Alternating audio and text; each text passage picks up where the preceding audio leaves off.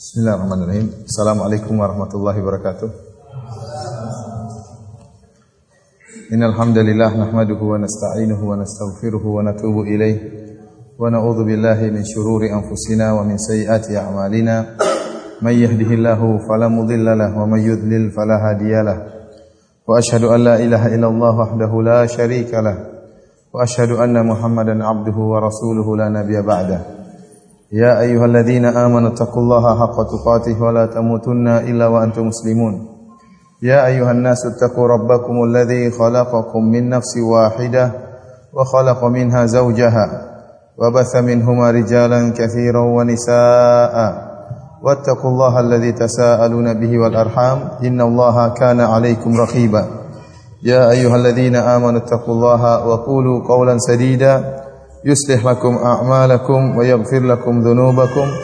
ومن يطع الله ورسوله فقد فاز فوزا عظيما. أما بعد فإن أصدق الحديث كتاب الله وخير الهدى هدى محمد صلى الله عليه وسلم وشر الأمور محدثاتها وكل محدثة بدعة وكل بدعة ضلالة وكل ضلالة في النار. Para hadirin dan hadirat yang dirahmati oleh Allah Subhanahu wa taala, sungguhnya pernikahan merupakan ibadah yang sangat mulia. Oleh karenanya dianjurkan oleh Allah dan Rasulnya. Allah Subhanahu wa taala berfirman, "Fankihu ma taba minan nisa." Nikahilah para wanita yang kalian sukai. Dalam ayat yang lain kata Allah Subhanahu wa taala, "Wa ankihul ayama minkum was-salihina min ibadikum wa imaikum iyakunu fuqara yughnihimullahu min fadlih." Nikahkanlah para orang-orang yang bujang di antara kalian Demikian juga para budak-budak lelaki dan para budak wanita yang yang yang, yang pantas untuk menikah nikahkanlah mereka. Iyakunu fuqara jika mereka miskin yughnihimullahu min fadlih Allah Subhanahu wa taala akan mencukupkan mereka. Dalam ayat-ayat di atas jelas bahwasanya Allah Subhanahu wa taala menganjurkan yang namanya pernikahan. Bahkan Allah Subhanahu wa taala menjadikan pernikahan merupakan salah satu dari tanda-tanda kebesaran Allah Subhanahu wa taala. Wa min ayatihi an khalaqalakum min anfusikum azwajan litaskunu ilaiha wa ja'ala bainakum mawaddata wa rahmah inna fi dzalika laayatin liqaumin yatafakkarun. Kata Allah Subhanahu wa taala dan di antara tanda-tanda kebesaran Allah Subhanahu wa taala Allah menciptakan bagi kalian ya istri-istri untuk kalian litaskunu ilaiha agar kalian tenang bersama istri-istri kalian. Wa ja'ala bainakum mawaddatan wa rahmah dan Allah jadikan di antara kalian mawaddah, kecintaan, warahmah dan kasih sayang ya. Kemudian Allah mengatakan inna fi dzalika laayat liqaumi yatafakkarun. Sungguh pada hal tersebut ada tanda-tanda kebesaran Allah Subhanahu wa taala di kaum yatafakkarun bagi orang-orang yang mau berfikir. Karenanya ikhwani fillah zanillahu iyyakum jumhur ulama menyatakan bahwasanya jika ada dua orang yang satu menikah dan yang satu tidak menikah. Yang tidak menikah dia sengaja tidak menikah karena dalam rangka untuk bisa beribadah. Untuk bisa lebih banyak salat malam, lebih bisa lebih, bisa lebih banyak untuk membaca Al-Qur'an, bisa lebih banyak untuk berpuasa. Sementara yang menikah waktunya tersita. Waktunya tersita untuk mengurus istri dan anak-anaknya sehingga dia kurang dalam salat malamnya, kurang dalam puasanya, kurang dalam baca Al-Qur'annya, maka mana yang lebih afdal di antara keduanya? Jumhur ulama menyatakan bahwasanya yang lebih afdal adalah lelaki yang menikah meskipun waktunya tersisa banyak untuk mengurus anak-anak dan istrinya. Kenapa? Karena pernikahan sendiri merupakan ibadah. Pernikahan sendiri merupakan ibadah. Mengurus anak-anak ibadah, mengurus istri ibadah. Mewujudkan adanya kasih sayang antara suami dan istri merupakan ibadah. Karenanya tatkala ada seorang yang datang bertanya kepada istri Nabi tentang ibadah Nabi sallallahu alaihi wasallam, kemudian dia pun bertekad dia mengatakan wa ana a'tazilun nisa. Saya akan meninggalkan para wanita. Saya tidak mau menikah. Saya tidak mau menikah. Kenapa dia tidak mau menikah? Supaya dia bisa banyak beribadah. Supaya dia lebih rajin beribadah. Namun apakah hal ini didukung oleh Nabi sallallahu alaihi wasallam ternyata tidak bahkan diingkari oleh Nabi sallallahu alaihi wasallam Nabi sallallahu alaihi wasallam berkata, "Antumul ladzina qultum kadza wa kadza?" Apakah kalian yang telah mengatakan demikian dan demikian? Kata Nabi sallallahu alaihi wasallam, "Fa inni atqakum lillah wa akhsyakum." Aku adalah orang yang paling bertakwa kepada Allah dan aku adalah orang yang paling takut kepada Allah. Wa atazawwajun nisa dan aku menikahi para para wanita. Kemudian kata Nabi sallallahu alaihi wasallam, "Faman raghiba an sunnati falaysa minni." Barang siapa yang benci dengan sunnahku, maka bukan termasuk dari golonganku. Ini jelas bahwasanya seorang yang dia menikah, kemudian dia waktunya tersita untuk mengurus anak-anak, mengurus istri, dia lebih afdal daripada orang yang tidak menikah. Yang tidak menikah dan sibuk dengan beribadah. Kenapa? Karena pernikahan merupakan sunnah Nabi sallallahu alaihi wasallam, bahkan sunnah para rasul. Kata Allah Subhanahu wa taala, "Wa ja'alna lahum azwajan wa dzurriyyah" dan kami jadikan bagi para rasul istri-istri dan anak-anak. Ya. Allah Subhanahu wa taala menyebutkan di antara anugerah Allah kepada para rasul yaitu Allah ciptakan bagi mereka istri-istri dan anak-anak bagi mereka. Oleh karenanya pernikahan merupakan ibadah yang mulia. Sampai Allah Subhanahu wa taala menamakan pernikahan dengan mitsaqan ghalidha. Kata Allah Subhanahu wa taala wa akhadna minkum mitsaqan ghalidha dan para istri telah mengambil dari kalian perjanjian yang berat, perjanjian yang berat. Oleh karena pernikahan merupakan suatu ibadah yang dicintai oleh Allah Subhanahu wa taala. Dan Rasulullah SAW mengatakan, "Ya ma'syarasy syabab, man istata'a minkumul ba'ah falyatazawwaj." Wahai para pemuda, barang siapa di antara kalian yang mampu untuk menikah, falyatazawwaj, maka menikahlah. Fa innahu aghaddu lil basar wa ahsanu lil farj.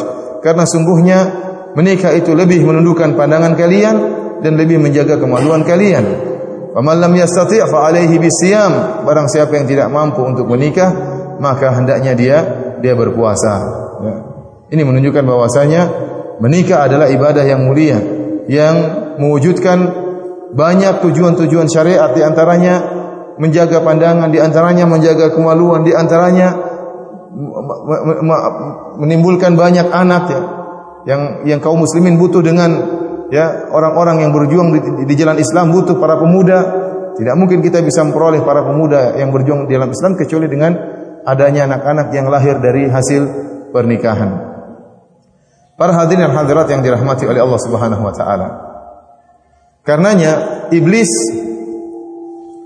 iblis laknatullah alaih sangat benci dengan pernikahan. Bahkan iblis ya begitu gembira kalau ada terjadi perceraian antara seorang suami dengan istri. Dalam satu hadis kata Nabi sallallahu alaihi wasallam Inna iblis yadha'u arsyahu 'alal ma. Sungguhnya iblis meletakkan singgasananya di atas air. Thumma yab'atsu sarayahu. Kemudian iblis mengutus anak-anak buahnya untuk menggoda manusia. Fa'adnahum minhu manzilatan a'dhamuhum fitnah. Kata Nabi sallallahu alaihi anggota anak buah iblis yang paling dekat kedudukannya dengan iblis adalah yang paling besar fitnahnya. Yang paling besar fitnahnya dalam menggoda manusia. Setelah iblis mengutus anak-anak buahnya untuk menggoda manusia, mereka pun melapor. Jadi ada laporan kerja. Fayaji'u ahaduhum, maka anggota iblis datang laporan kepada iblis, "Ya iblis, qad fa'altu kadza wa kadza, saya telah melakukan demikian dan demikian." Kata iblis, "Ma fa'alta syai'an?" Kau tidak melakukan apa-apa. Belum, belum. Datang lagi satu, "Ya iblis, saya sudah begini dan begini." Kata iblis, "Belum, belum. Kau belum apa-apa."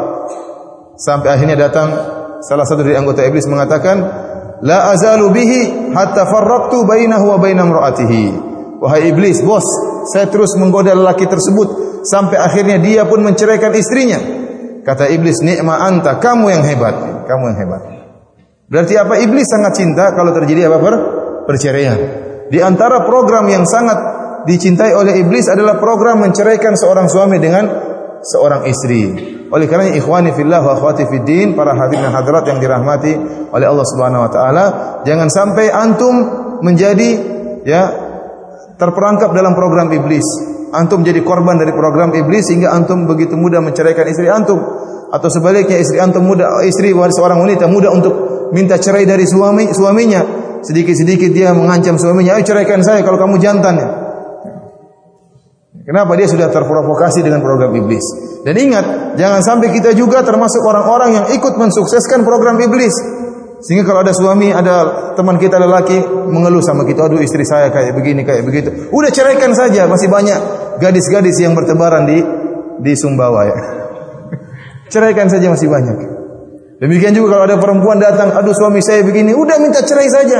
Kamu masih laku, kamu masih muda, masih laku. Padahal sudah 45 tahun, sudah nggak laku tapi demikianlah. Jadi apa? Barang siapa yang memprovokasi seorang suami untuk menceraikan istrinya atau memprovokasi seorang wanita untuk minta cerai dari suaminya, berarti dia telah ikut mensukseskan program iblis. Ya. Apa program iblis apa? Menceraikan, memisahkan antara suami dengan dengan istri. Kenapa? Karena iblis tahu kalau sudah timbul perceraian, banyak kemudaratan yang yang akan muncul. Suami gimana? Ya akhirnya tidak bisa menjaga pandangannya, Akhirnya apa namanya bisa jadi terjerumus dalam perzinahan. Sang wanita juga demikian. Ya, kalau sudah tua kemudian dicerai nggak laku, akhirnya apa jadi janda, jadi janda kembang tapi kembang lapuk, ya repot. Kemudian berhias sini, pamer sana, pamer sini, berdandan menor supaya di, di, dilamar oleh laki, cuma nggak ada yang datang-datang. Belum lagi bagaimana anak-anak, siapa yang ngurus? Tentunya anak-anak sangat menderita jika tidak diasuh langsung oleh kedua orang tua kandung. Banyak kemudaratan-kemudaratan yang timbul. Kalau sudah terjadi ya apa namanya broken home atau perpecahan dalam keluarga, maka akan timbul banyak permasalahan dalam dalam kehidupan sosial. Ini dicintai oleh iblis, dicintai oleh oleh iblis. Ya. Akhirnya apa? Anak-anak menjadi anak-anak jalanan, tidak bertakwa kepada Allah Subhanahu Wa Taala, bukannya mendukung Islam malah merusak Islam. Ini yang dicintai oleh iblis. Oleh karenanya hati-hati ikhwan, akhwat ya.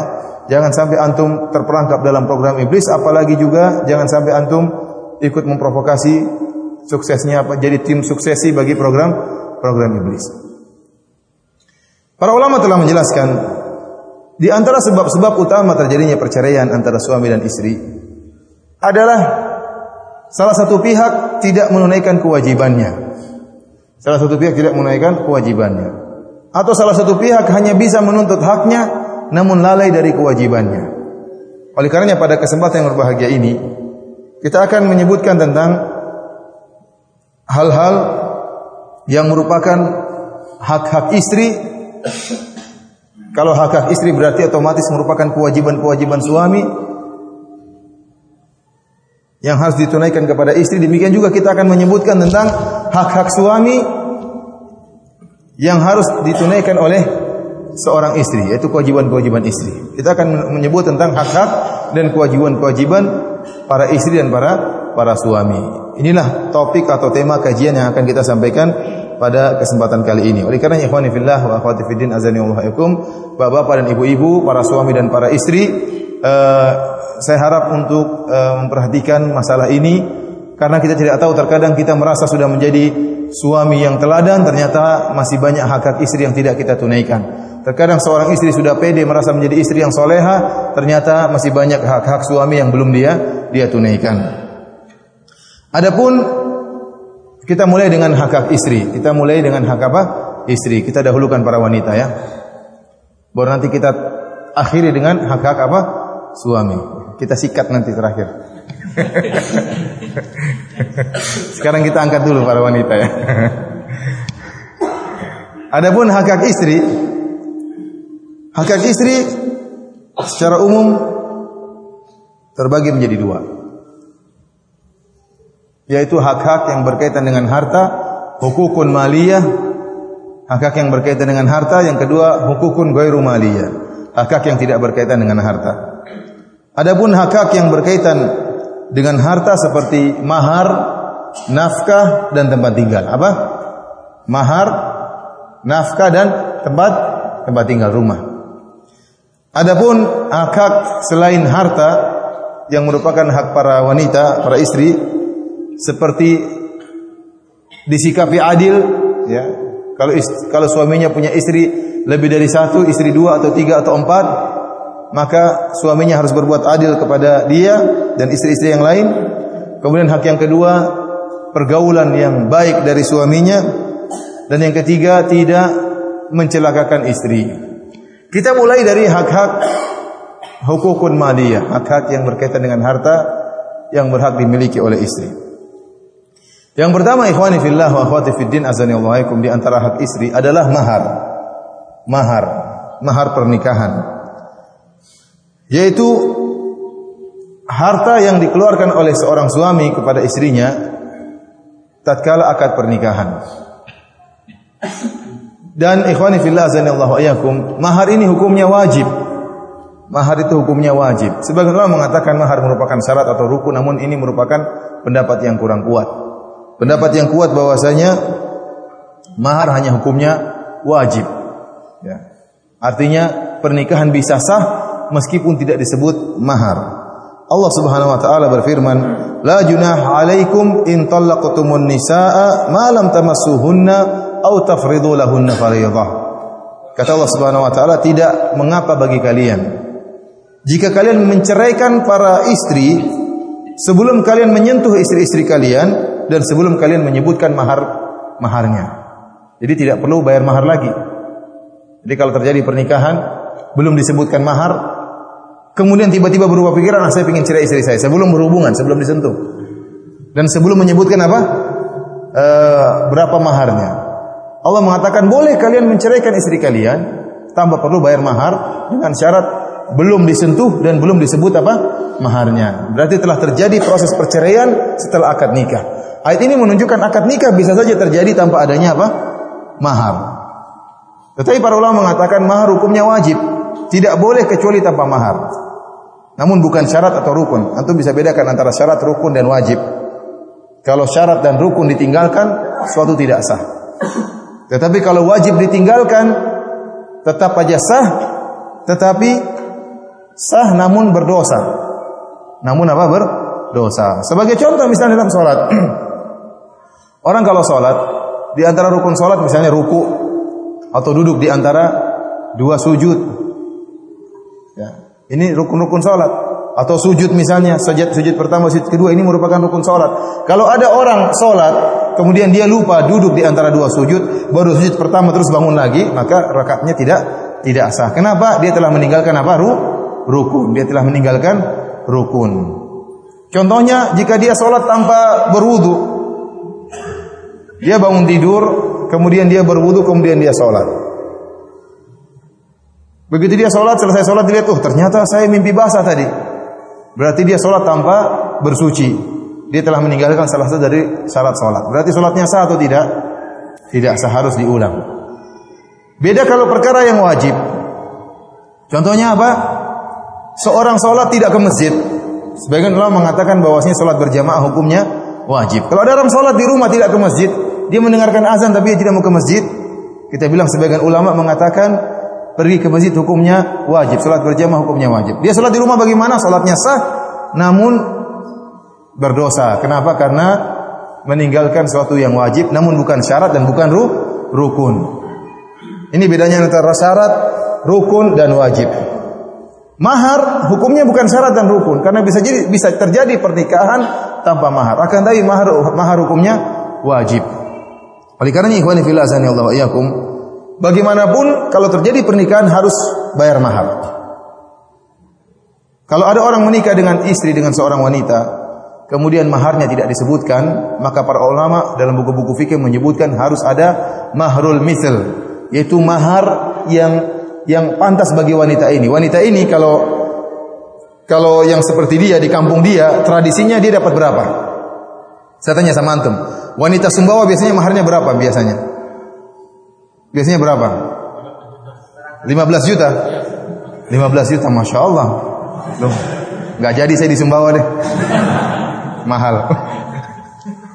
Karena dulu istri saya maharnya cuma 150 ribu. Sekarang 15 juta, waduh bisa dapat tempat kalau begitu.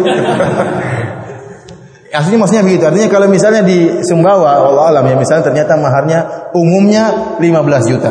Ternyata antum menikahi seorang wanita, antum lupa sebut mahar. Maka meskipun antum tidak sebut mahar, antum harus bayar mahar. Maharnya apa? 15 juta sebagaimana wanita-wanita yang lain yang merupakan tradisi wanita-wanita Sumbawa. Itu yang disebut dengan mahrul misl. Paham? Atau misalnya dia dari keluarga kaya, dulu keluarga kaya. Ternyata kakak-kakaknya biasanya mahar sekian. Ya, dia juga maharnya sekian. Kalau antum tidak sebutkan mahar dalam akad pernikahan dan tidak boleh menikah tanpa mahar, hukumnya haram. Yang boleh menikah tanpa mahar cuma Nabi Shallallahu alaihi wasallam. Dalam surat Al-Ahzab kata kata Allah Subhanahu wa taala, "Wa imra'atan mu'minatan in wahabat nafsaha lin-nabi in arada an-nabiyyu ay yastankihaha khalisatan laka min dunil mu'minin." Kalau ada seorang wanita mukminah wahabat nafsaha lin-nabi, dia ingin menghadiahkan dirinya untuk Nabi. dan Nabi ingin menikahi wanita tersebut, maka boleh dinikahi tanpa adanya mahar. Namun kata Allah Subhanahu wa taala, khalisatan laka min dunil mu'minin, hanya khusus bagi engkau hai Muhammad, orang-orang mukmin lain enggak boleh.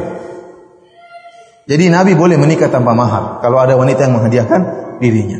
Adapun ya kaum mukminin yang lain tidak boleh karena Allah mengatakan khalisatan laka, hukum ini murni khusus untuk engkau wahai Muhammad sallallahu alaihi wasallam. Oleh karenanya dikisahkan ada seorang ya filsuf yang disebut dengan Tauma al-Hakim. Dia ini tidak punya ilmu agama tapi terkadang berani berfatwa. Dia mengatakan tasaddaqu bi banatikum Yuridu bidzalika jannatin na'imi. Dia mengatakan kepada orang-orang di berfatwa, kalian sedekahkanlah putri-putri kalian nikahkan tanpa mahar. Niatnya baik, sedekah. Kenapa minta-minta mahar? Udah, nikah aja tanpa mahar, sedekahkan istri putri-putri kalian. Yuridu bidzalika jannatin na'imi. Dia berfatwa demikian dia mengharapkan dapat surga. Tapi ini fatwa yang keliru. Karena menyelisih apa? Syariat. Syariat nikah harus ada harus ada mahar. Dia berfatwa menyelisih syariat, niatnya baik, sedekahkan saja putri-putri kalian nikah tanpa mahar, namun ini merupakan kekeliruan. Oleh karenanya sampai-sampai katanya, katanya keledainya, tunggangannya protes.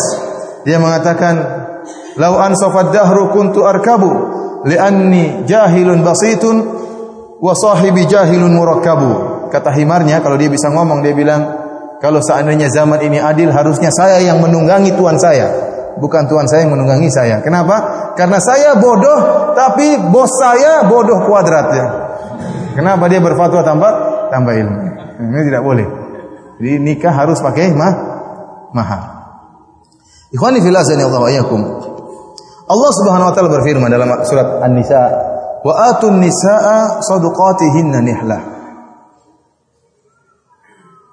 Berikanlah Berikanlah para wanita mahar-mahar mereka. Allah mengatakan saduqatihin.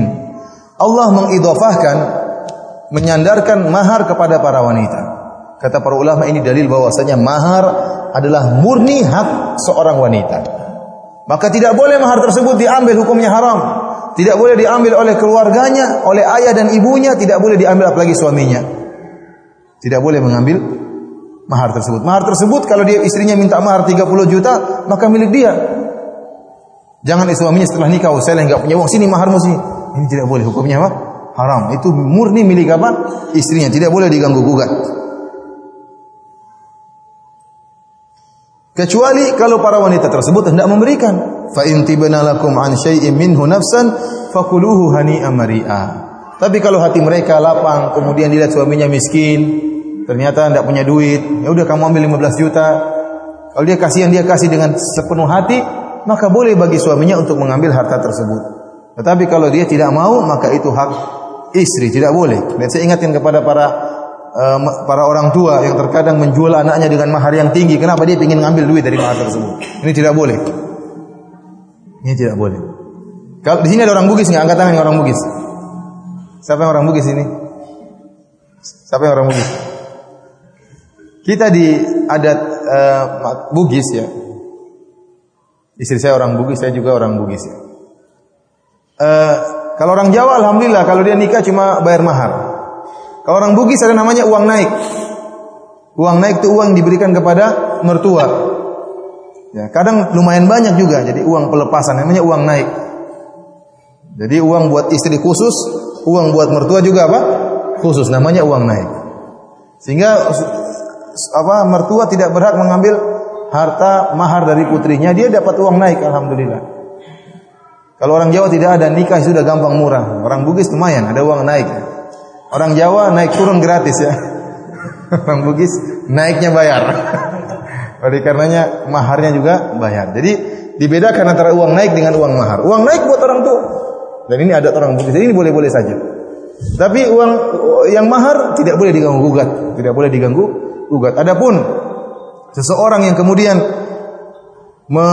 memasang mahar yang mahal kepada putrinya, kenapa dia seakan-akan bahkan terjadi seperti bangga-banggaan. Mahar putri kamu berapa? Oh, mahar saya putri saya sekian-sekian. Kenapa dia ingin ambil dari harta tersebut? Ini hukumnya haram.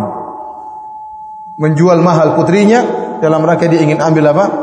Uang mahar tersebut. Sehingga apa? Merepotkan putrinya. Tidak semua orang bisa menikahinya, kadang akhirnya tidak menikah-menikah, kadang akhirnya menjadi janda tua, ya janda tua apa namanya? perawan tua, ya akhirnya kasihan. Yang salah orang tuanya karena menjual anaknya dengan harga yang mahal untuk diambil sebagian maharnya.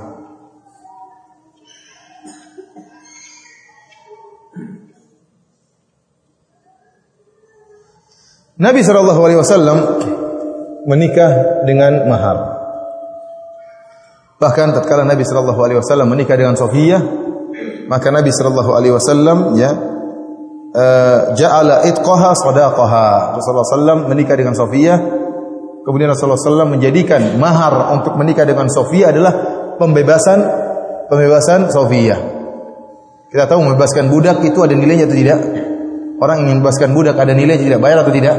Bayar. Pembayaran untuk membebaskan budak Sofia itu dijadikan mahar untuk Sofia. Jadi saya nikahi kau wahai Sofia, maharnya apa? Kau jadi wanita merdeka. Ini Nabi pernah demikian. Contohnya Abdurrahman bin Auf radhiyallahu taala anhu. Tatkala datang dari Mekah menuju Madinah. Kita tahu Abdurrahman bin Auf saudagar yang sangat kaya raya, pedagang besar. Begitu pergi ke Madinah harus jadi petani miskin. Kalau kamu jadi petani, dia nggak bisa jadi petani tadinya kaya raya akhirnya nggak punya apa-apa. Dia meninggalkan meninggalkan Mekah, meninggalkan hartanya karena Islam. Begitu sampai di Madinah akhirnya dipersaudarakan oleh Nabi SAW dengan Sa'ad bin Rabi'. Kemudian Sa'ad bin Rabi' mengatakan, "Wahai Abdurrahman, aku termasuk penduduk Madinah yang paling kaya raya. Saya akan berikan kepada kau setengah hartamu. Eh, setengah hartaku akan saya berikan kepada engkau. Dan kamu lihat istri-istriku mana yang paling kau sukai, saya ceraikan buat kau nikahi." Luar biasa. Jadi benar-benar pengorbanan Sa'ad bin Rabi sampai menawarkan setengah hartanya kepada siapa? Abdurrahman bin bin Auf. Dan juga menawarkan dia punya istri lebih dari satu. Dia, kamu lihat mana yang paling cantik, saya ceraikan buat kamu ambil. Di Sumbawa ada nggak yang seperti itu? Yang menawarkan setengah hartanya.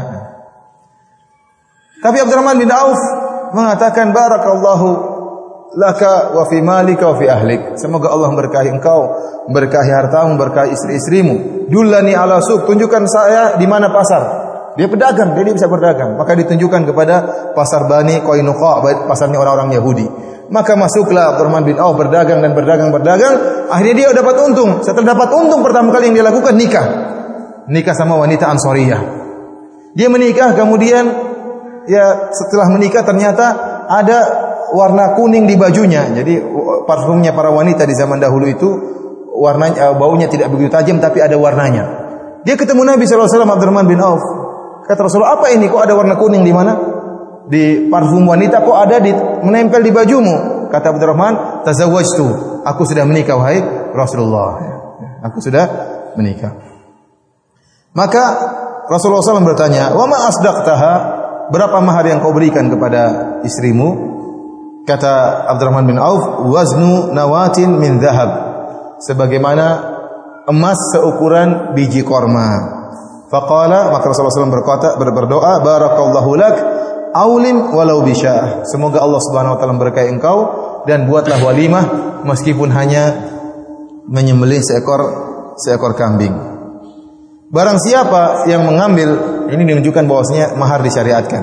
Barang siapa yang mengambil mahar istrinya tanpa diridhoi oleh istrinya, maka dia terancam dengan dosa besar. Dalam satu hadis yang diriwayatkan oleh Al-Hakim dengan sanad yang hasan dan dihasankan oleh Syekh Albani rahimahullah, kata Nabi sallallahu alaihi wasallam, "Inna a'dhama dzunub 'inda Allahi rajulun tazawwaja imra'atan falamma qada hajatahu minha talaqaha wa dhahaba bimahriha." Di antara dosa yang paling besar kata Nabi sallallahu alaihi wasallam di sisi Allah yaitu seorang menikahi seorang wanita, seorang laki menikahi seorang wanita. Setelah dia memuaskan syahwatnya, kemudian dia menceraikan istrinya dan dia bawa lari maharnya. Dan dia bawa lari maharnya. Ini merupakan dosa termasuk dosa-dosa ter, terbesar. Seorang mungkin menikah dengan mahar yang kontan dan ada juga mahar yang apa? Ngutang. Kalau mahar ngutang maka harus dibayar, tidak boleh tidak dibayar, harus dibayar. Lihatlah Nabi Musa alaihissalam rela bekerja selama delapan tahun karena dia menikah dengan mahar utangan. Dalam Al-Quran Allah abadikan dalam surat Al-Qasas. Tatkala calon mertuanya mengatakan, "Inni uridu an unkihaka ihda ibnatayya hataini ala an ta'jurani thamaniyah hijaj." Wahai Musa, saya ingin menikahkan engkau dengan salah satu putriku dengan syarat kau kerja sama saya 8 tahun jadi pengembala kambing. Musa terima atau tidak? Musa terima. Sehingga dia menikah dengan salah satu dari putri orang tersebut dan dia bekerja sama 8 tahun atau 10 tahun karena dia maharnya apa? Maharnya berupa hutang. Harus dia tunaikan. Seorang nabi menikah dengan mahar menjadi pekerja sebagai penggembala kambing. Ini menunjukkan keutamaan menikah. Kata Imam Ibnu Qayyim rahimahullah, tatkala Musa alaihissalam seorang ulul azmi minar rusul rela untuk bekerja 8 tahun dalam rangka menunaikan mahar, menunjukkan pernikahan adalah ibadah yang sangat mulia. Ngapain 8 tahun jadi penggembala kambing hanya sekedar untuk apa? Bayar mahar. Ternyata Nabi Musa menjalankan ini menunjukkan pernikahan merupakan ibadah yang yang mulia. Ikhwani fillah Allah ayyakum oleh karenanya di antara hak ya hak privasi seorang wanita adalah mahar jika Anda telah menikah dengan istri Anda maka maharnya harus ditunaikan dan tidak boleh dikorek-korek. Ini hak pribadi milik istri. Antum kasih mahar dia 30 juta dia mau belikan apa terserah. Antum kasih mahar 200 juta dia mau belikan mobil, belikan apa terserah dia. Antum tidak bilang jangan begitu kita nanti butuh. Itu uang dia nggak boleh diganggu. Itu uang dia nggak boleh diganggu. Tapi kalau antum beri saran ya boleh, tapi kalau antum ganggu tidak boleh. Ini uh, yang pertama. Yang perlu saya ingatkan pula dalam masalah mahar. Para ulama menyebutkan bahwasanya seorang tatkala menikah dengan wanita, maharnya harus berupa sesuatu yang bernilai. Bernilai duit, pokoknya bernilai uang, bernilai duit. Tidak boleh menikah dengan mahar yang tidak bernilai, tidak boleh. Di antara kesalahan yang dilakukan oleh sebagian ikhwan, yaitu menikah dengan membaca ayat-ayat Al-Qur'an. Dan saya pernah menghadiri pernikahan seperti ini. Ada yang menikah dengan apa maharnya? Surat Ar-Rahman, Ar-Rahman al Qur'an, khalaqal insan 'allamahul bayan dan seterusnya. Saya pernah menghadiri pernikahan, maharnya apa? Ayat kursi dan terjemahannya. Allahul ayat kursi apa Al-Fatihah saya lupa. Saya ada teman saya sih waktu nikah di, di daerah UGM. Allahu la ilaha illa huwal hayyul qayyum atau Al-Fatihah mungkin. Bismillahirrahmanirrahim. Alhamdulillahirabbil alamin, Arrahmanir rahim dan seterusnya. Terjemahannya dengan nama Allah yang Maha Pengasih lagi Maha Penyayang. Ini maharnya. Ini tidak boleh kata para ulama. Mahar itu harus ada nilainya. Oleh karenanya dalam hadis yang sahih tatkala seorang uh, sahabat ingin menikahi seorang wanita, maka Rasulullah SAW bertanya, "Kau punya harta apa untuk menikahi wanita ini?" Tidak punya apa-apa ya Rasulullah. Maka Rasulullah SAW mengatakan, iltamis walau khataman min hadid. Cari meskipun hanya cincin besi untuk jadi mahar. Harus harus ada sesuatu yang bernilai. Ternyata dia cari-cari nggak dapat juga. Akhirnya dia punya hafalan Al-Quran. Kata Rasulullah SAW, Zawajtukaha bima ma'aka al Quran. Saya nikahkan engkau dengan wanita tersebut dengan Al-Quran yang kau hafal, yang kau hafal. Kata para ulama, bukan dia nyetor hafalan sama istrinya, bukan. Tetapi dia mengajari istrinya bacaan tersebut dan mengajari istri itu perlu pembayaran. Ya, oleh karenanya dia menikah dengan upah upah mengajari istrinya membaca apa al Al-Qur'an. Bukan Al-Qur'annya yang jadikan mahar, tapi upah mengajari istrinya. Paham atau tidak? Adapun kalau antum mengatakan kepada istri antum maharnya surat Al-Fatihah dan terjemahannya, emang istri antum enggak hafal Al-Fatihah? Mungkin lebih fasih daripada ente hafal Al-Fatihahnya. Tidak boleh jadikan mahar seperti ini. Oleh karena setelah teman saya itu menikah, saya panggil. Ya setelah orang sudah buyar semua. Atau nggak boleh begini-begini gini ya. Nikah ulang. Gimana akhirnya ada 50 ribu nih jadi mahar 50 50 ribu. Sempat ngeyel juga. Kata calon mertuanya, "Enggak apa-apa Al-Fatihah. Lebih afdol daripada uang banyak." akhirnya dia mau dengar, akhirnya dia bayar dengan mahar 50 ribu. Oleh karena mahar harus berupa apa? Berupa suatu yang bernilai. Ikhwani wa akhwati rahimani wa rahimakumullah ini uh, hak harta hak-hak yang berkaitan dengan harta yang pertama yang merupakan hak para istri adalah mahar. Hak yang kedua adalah nafkah, memberi nafkah kepada istri. Para ulama telah ijma, telah sepakat bahwasanya seorang suami wajib untuk beri nafkah kepada istri-istrinya. Kenapa? Karena dia sudah menikahi istri istrinya tersebut dan istrinya sudah melayaninya di rumah, melayaninya di rumahnya, memasakkan dia, kemudian juga uh, melayani dia di di, di, di, di ranjang, ya. dia sehingga tidak bisa bekerja untuk ngurus anak-anaknya, maka wajib bagi suami untuk menafkahi wanita ini. Tidak kerja di luar ya, kenapa harus di rumah terus? Makanya ini wajib bagi sang suami secara tabiat ya, ya pasti dia harus menafkahi eh, istri-istrinya.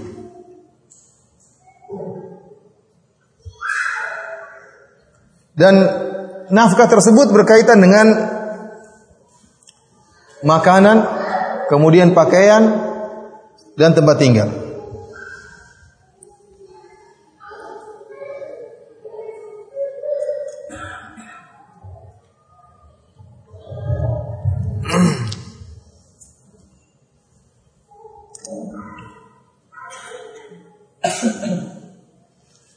Nafkah tersebut berkaitan dengan uh, makanan, kemudian pakaian dan tempat tinggal, terutama kebutuhan-kebutuhan primer. Allah Subhanahu wa taala berfirman, "Wa 'alal mauludi lahu rizquhunna wa kiswatuhunna bil ma'ruf." Dan bagi lelaki yang dilahirkan putranya, yaitu para suami, rizquhunna wa kiswatuhunna bil ma'ruf. Harus memberi rizki yaitu makanan rizki kepada istrinya dan juga kiswatuhunna dan juga memberi pakaian kepada istri-istrinya. Ini menunjukkan bahwasanya wajib memberi pakaian kepada istrinya, wajib juga memberi makanan kepada istrinya. Dalam ayat yang lain Allah Subhanahu wa taala berfirman, "Liyunfik dzu sa'atin min sa'atihi wa man qad qadira alaihi rizquhu wa man qadira alaihi rizquhu falyunfik mimma atahu Allah." Kata Allah Subhanahu wa taala, "Liyunfik dzu sa'atin min sa'atihi." Kalau ada orang hartanya lapang, maka dia berinfak dengan hartanya tersebut. Dan kalau ada orang yang hartanya sedikit, maka dia infak dengan kemampuannya. Oleh karenanya masalah nafkah ini kembali kepada sang lelaki, kemampuannya segimana. Kata Allah, "Liyunfik dzu sa'atin min sa'ati." Kalau dia kaya, maka jangan dia pelit. Kalau dia punya uang banyak, maka jangan dia pelit. Allah mengatakan infaklah dari kelebihan hartanya. Tapi kalau dia miskin, apa boleh buat? Apa boleh buat kalau dia dia miskin. Tapi kalau dia kaya, dia punya harta, maka jangan pelit kepada istri dan anak-anaknya. Ini hukumnya haram. Ya. Karena ada orang yang pelitnya luar biasa. Dia punya uang banyak, sudah sudah punya uang banyak, punya harta banyak, tapi dia pelit. Dan pelit yang paling parah adalah pelit terhadap dirinya sendiri. Ada orang pelit sama orang lain tapi sama dia dia tidak pelit. Dia royal, dia makan sepuas-puasnya, dia beli apa sepuas-puasnya, tapi kalau sama orang dia pelit, dia nggak mau kasih duit sedikit pun. Ini masih mending. Yang lebih parah sama dia juga pelit, uangnya banyak, makannya aduh ini terlalu mahal. Makan apa? Sedikit. Dia hajian, uangnya banyak. Begitu membeli sesuatu, berapa real harganya? 10 real. 10 real 25 ribu. Uh, mahal sekali. Tidak usah. Padahal uangnya banyak. Akhirnya apa? Beli Indomie satu real, murah. Saya ketemu orang seperti ini. Kita beli Indomie, makan berdua lagi suami istri. Ya Allah pelitnya kebangetan. Indomie sekarang berapa di sini? Eh, di sana, ya, di sana satu real murah, 2.500. Ini tidak boleh seperti ini.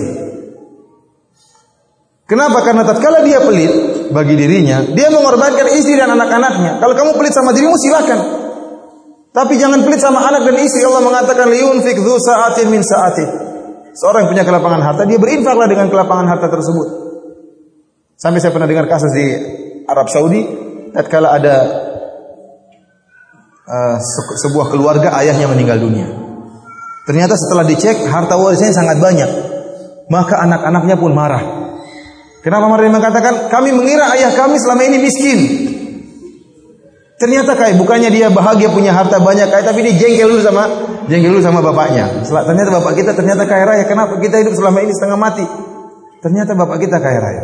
Ini tidak boleh seperti ini. Antum kalau pelit sama diri antum jangan korbankan anak dan istri-istri antum. Jangan antum bilang, bapak dulu waktu kecil makan tempe bagi dua. Itu kamu dulu kecil jangan sekarang anakmu suruh makan tempe juga bagi dua ya seperti ini. Bapak dulu makan ikan teri cuma telur bagi dua setengah buat makan siang setengah buat makan malam. Itu kan bapak dulu begitu sekarang sudah punya mobil suruh makan telur bagi dua. Kasihan anak-anak. Mau diajak hidup susah seperti dia dulu, nggak benar seperti ini. Namanya miskin, nggak boleh. Apa namanya pelit namanya. Beda kalau tidak punya duit, ini urusan lain. Tidak bisa beri nafkah, ini urusan lain. Dia tidak mampu beri makan kecuali hanya memberikan telur rebus misalnya. Ini ini Allah tidak mencela. Waman qudira alaihi rizquhu falyunfik mimma atahullah. Barang siapa yang rezekinya disempitkan oleh Allah Subhanahu wa taala, maka dia memberikan sesuai dengan apa yang dia mampu. Dalam satu hadis dari Aisyah radhiyallahu taala anha ya, datang istrinya Abu Sufyan mengeluh kepada Nabi sallallahu alaihi wasallam tentang pelitnya Abu Sufyan radhiyallahu taala anhu. Kata Aisyah radhiyallahu taala anha, "Dakhalat Hindu Hindun bintu Utbah, Hind bintu Utbah, imra'atu Abi Sufyan ala Rasulillah sallallahu alaihi wasallam." Faqala Hind putrinya istrinya Abu Sufyan datang menemui Nabi sallallahu alaihi wasallam. Dan kita tahu bahwasanya Abu Sufyan adalah mertuanya Nabi sallallahu alaihi wasallam. Karena Nabi menikah dengan Ramlah binti Abu Sufyan, Ummu Habibah. Jadi Abu Sufyan adalah apa namanya? Mertuanya siapa? Rasulullah sallallahu alaihi wasallam. Dan ini ibu mertua. Siapa Hind bintu Utbah? Maka dia bertemu dengan Nabi sallallahu alaihi wasallam dengan mudah. Masih keluarga. Kemudian dia berkata, "Ya Rasulullah, inna Abu Sufyan rajulun syahihun la yu'tini minan nafaqati ma yakfini wa yakfi baniya." illa ma akhadtu min malihi bighairi ilmihi. Kata dia wahai Rasulullah, Abu Sufyan, suamiku adalah seorang yang pelit. Dia tidak memberikan nafkah kepadaku yang cukup bagiku dan cukup buat anak-anakku. Kecuali jika aku ngambil hartanya tanpa dia ketahui. Fahal alayya fi dzalika min junah? Apakah saya berdosa? Atau apakah saya boleh ngambil hartanya diam-diam karena tidak cukup apa yang diberikan kepada saya dan anak-anakku? Maka Rasulullah SAW menjawab, "Khudhi min malihi bil ma'ruf ma yakfiki wa yakfi baniki." Rawahul Bukhari. Kata Nabi SAW, ambillah harta suamimu dengan cara yang baik, yang cukup bagimu dan cukup bagi anak-anak anak-anakmu. Ya. Ini dalil bahwasanya kalau suami tidak cukup memberi nafkah kepada istrinya secara wajar tidak cukup, boleh istrinya ngambil diam-diam dari uang suaminya. Jangan sampai ketahuan tapi ya. Boleh ngambil. Tidak mengapa. Hukumnya halal. Tapi jangan sampai disalahpahami. Rasulullah SAW tidak mengatakan boleh ngambil secara mutlak tidak. Tapi kata Rasulullah SAW, "Khudhi min malihi bil ma'ruf." Ambil yang wajar. Ma yakfiki wa yakfi baniki. Yang cukup bagimu dan cukup bagi anak-anakmu. Tidak boleh lebih dari itu. Jangan kemudian curi harta suami untuk dibelikan mobil. Ini namanya mencuri. Ya, tidak boleh. Mengambil harta suami untuk beli emas 2 kilo misalnya. Namanya mencuri seperti itu. Tidak boleh.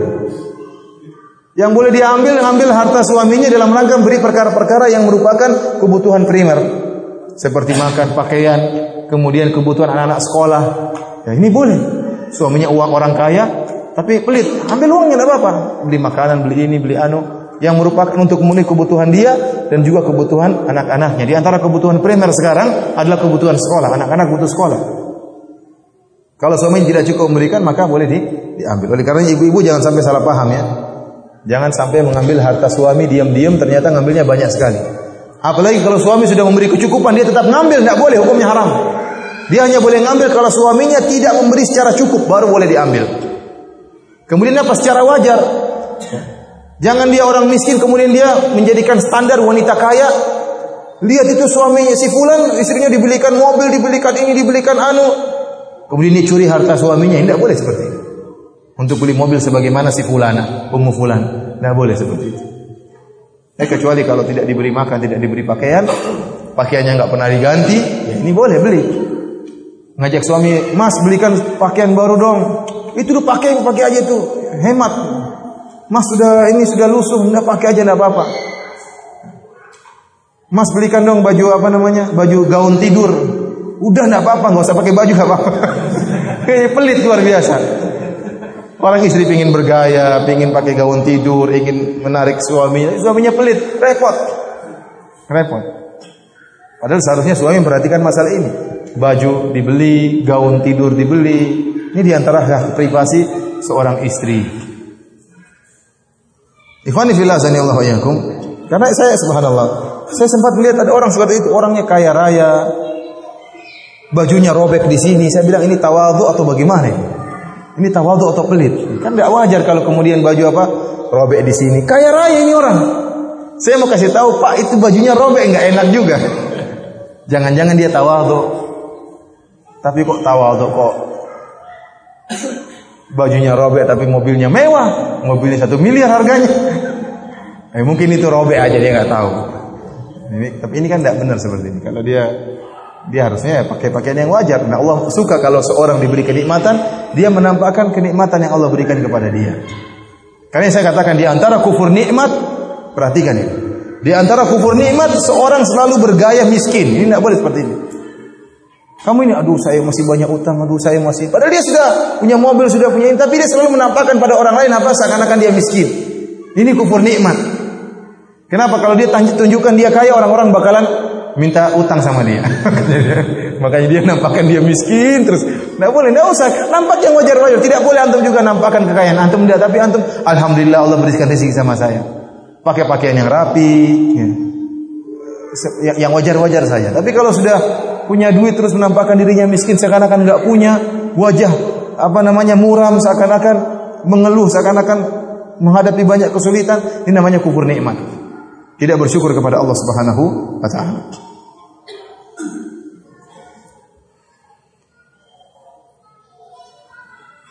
Kemudian di antara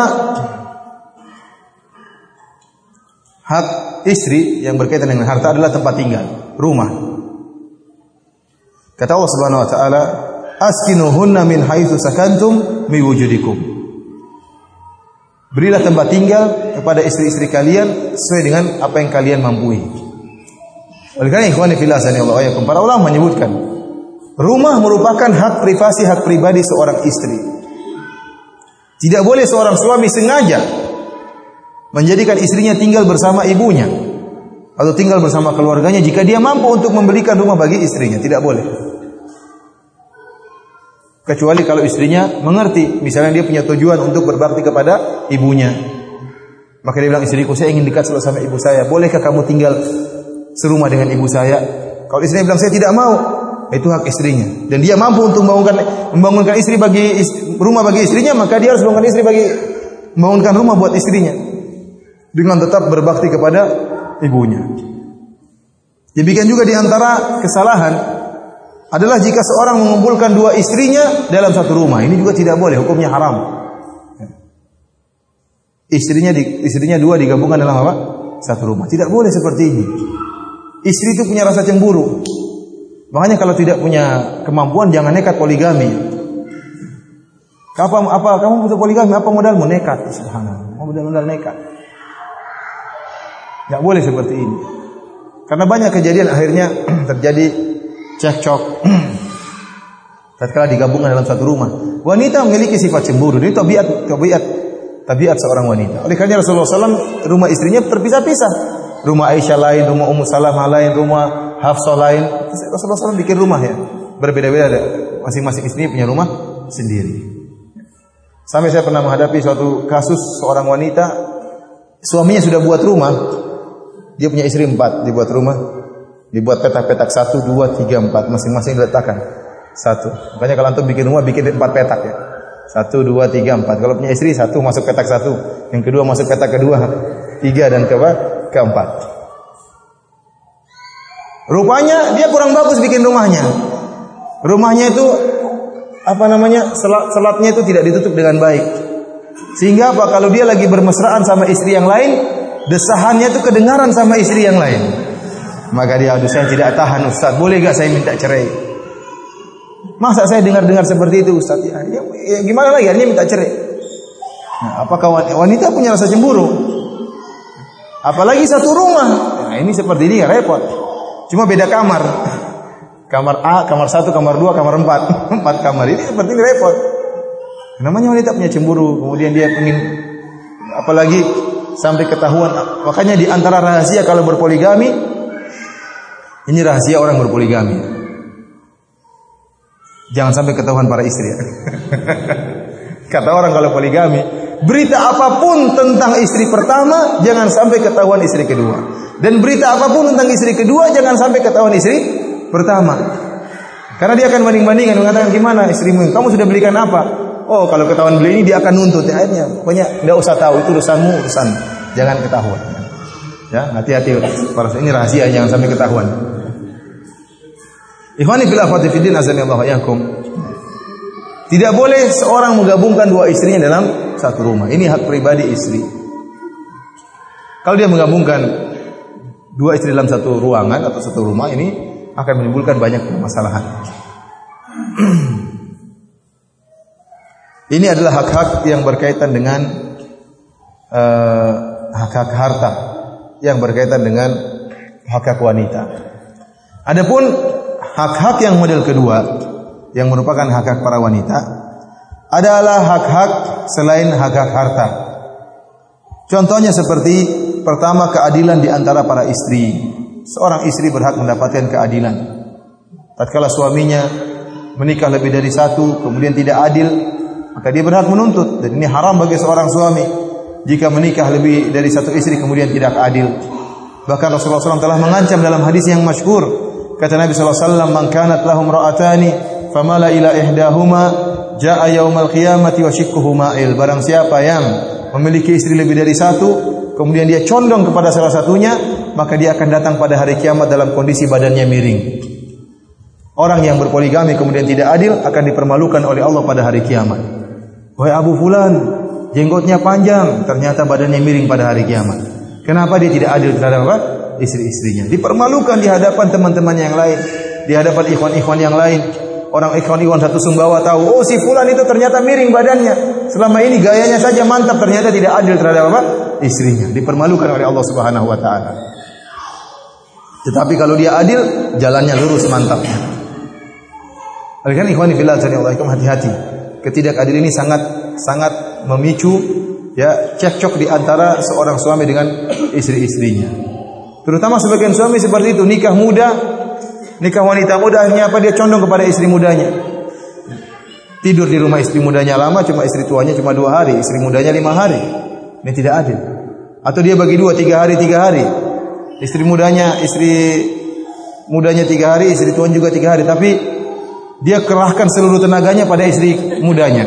Istri ketiga yang pertamanya cuma istirahat tidur aja ngorok. Nah, ini tidak boleh seperti ini, tidak adil. Tidak adil seperti ini. Berat bagi istri untuk apa? untuk protes. Istri pertamanya suruh ngurus anak-anak, kasihan. Istri keduanya suruh berhias.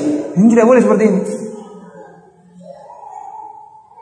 Sementara istri pertamanya tidak dikasih pembantu, suruh jadi pembantu. Pembantu rumah tangga. Karena ikhwan fillah hendaknya Uh, seorang suami jika berpoligami maka dia bersikap adil. Kalau tidak mampu berpoligami maka tidak usah tidak mampu adil maka tidak usah berpoligami. Jangan nekat. Karena seorang yang tahu dirinya tidak tidak mungkin untuk adil ya, tidak mampu untuk adil kemudian nekat berpoligami maka dia telah menjerumuskan dirinya dalam kemaksiatan. Dia telah menjerumuskan dirinya dalam kemaksiatan. Seorang poligami harus memikir kondisi, keadaan. Mungkin gak dia poligami? Kalau tidak mungkin maka jangan nekat timbang antara maslahat dan apa? kemudaratan. Timbang antara kemaslahatan dan kemudaratan. Karena kita di Indonesia poligami adalah perkara yang tidak mudah diterima. Terkadang kita poligami yang pertama kali musuhi kita ibu kita sendiri. Ibu kita, ayah kita. Saya punya teman begitu poligami dia. Dia kerja di perusahaan bapaknya. Gajinya diberhentikan, dikurangi oleh bapaknya sendiri. Padahal bapaknya sendiri menentang dia poligami. Belum mertuanya, belum masyarakat jadi bahan cercaan. Artinya karena dia harus harus melihat masalah dan kondisi. Kita tidak sama seperti di tempat lain seperti di Afrika misalnya. Afrika poligami begitu mudahnya. Teman saya semua Afrika rata-rata poligami. Bahkan mereka mengatakan kalau kita tidak poligami, diejek kita, dikatakan kita impoten lah, dikatakan tidak apa bencong lah. Makanya harus membuktikan dengan poligami kalau di Afrika. Justru orang yang tidak poligami dicela di sana. Makanya kalau antum mau poligami di Afrika gampang. Benar gampang mudah. Antum dipaksa poligami oleh orang di sana. Jadi kalau kita di sini lihat masalah dan mudarat. Lihat bagaimana kalau antum merasa mampu, merasa uh, mampu dan merasa secara ekonomi mampu dan secara mental itu apa?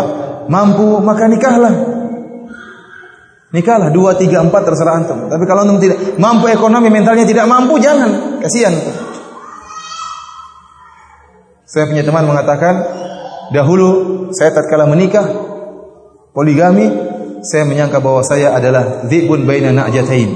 Saya adalah serigala di antara dua domba yang siap saya terkam kanan atau kiri. Setelah saya nikah ternyata saya adalah kambing di antara dua serigala wanita.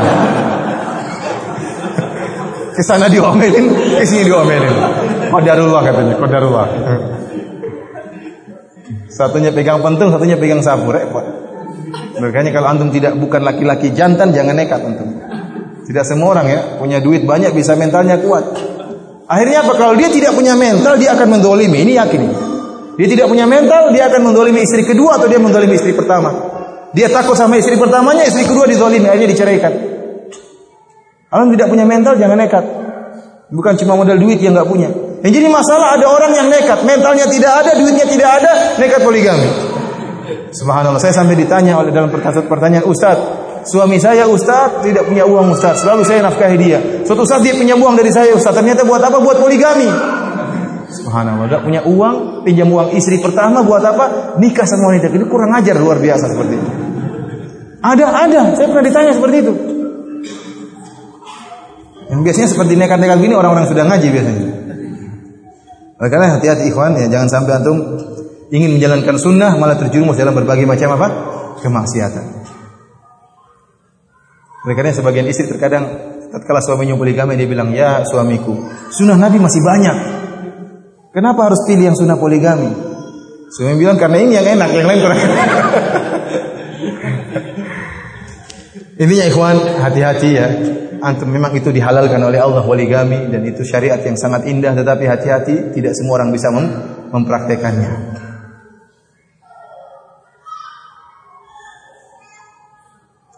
Kemudian di antara hak istri yang ber, tidak berkaitan dengan harta yaitu istri berhak untuk digauli dengan dengan yang baik. Kata Allah Subhanahu wa taala, "Wa ashiruhunna bil ma'ruf." Dan pergaulilah istri-istri kalian dengan cara yang yang baik. Pergauli istri-istri kalian dengan cara yang yang baik. Kata Allah Subhanahu wa taala juga,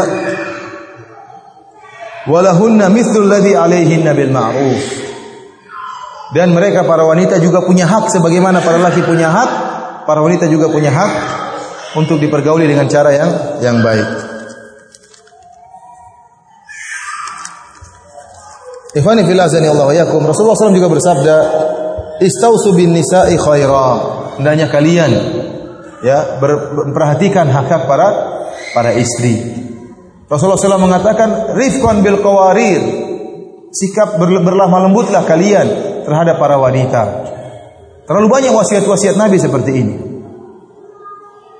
Agar seorang lelaki benar-benar lembut kepada istrinya. Karena istri adalah makhluk yang lemah, butuh dengan kelembutan. Seorang wanita tidak butuh dengan kekerasan. Antum para suami jika ingin menaklukkan istri antum maka dengan kelembutan, bukan dengan kekerasan. Dengan kata-kata yang indah, dengan kemesraan, ya, dengan kecintaan, maka istri antum akan tunduk pada antum dan patuh pada antum dan bisa melayani antum dengan penuh keikhlasan. Oleh karenanya, saya sering sampaikan bagaimana Nabi sallallahu alaihi wasallam bersabda, "Khairukum khairukum li ahlihi wa ana khairukum li ahli." Sebaik-baik kalian adalah seorang yang paling terbaik bagi istrinya dan aku adalah suami yang terbaik di antara kalian terhadap istriku. Dan memang Nabi sallallahu alaihi wasallam benar-benar merupakan seorang wanita yang yang terbaik bagi bagi istrinya dan terlalu banyak dalil yang menunjukkan bagaimana Nabi Shallallahu Alaihi Wasallam ya sangat mesra dengan istrinya. Yang perlu saya ingatkan ikhwan, para ulama telah menyebutkan di antara maqasiduz zawaj, di antara tujuan-tujuan pernikahan ada tiga para ulama menyebutkan. Yang pertama ya menjaga kemaluan dan menjaga pandangan. Yang kedua adalah menghasilkan anak-anak yang soleh. Dan yang ketiga kata para ulama adalah al-mawaddah warahmah Bagaimana suami istri bisa menumbuhkan kasih sayang dan kemesraan di antara mereka berdua. Ya, litaskunu ilaiha agar kalian tenang kepada istri-istri kalian.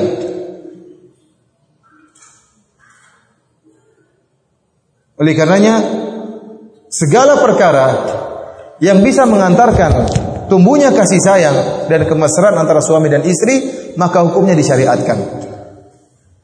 Kita punya kaidah yang ma'ruf dalam kaidah-kaidah fikih yang disebutkan oleh para ulama yaitu al-umur bimaqasidiha. Perkara-perkara hukum wasilah tergantung dengan hukum tujuan. Oleh karena para ulama mengatakan ma la yatimul wajibu illa bihi fahuwa wajib. Kalau ada perkara yang wajib, tidak sempurna kewajiban tersebut kecuali dengan perkara yang lain, maka perkara yang juga hukumnya wajib. Contohnya apa? Contohnya sholat Jumat hukumnya wajib.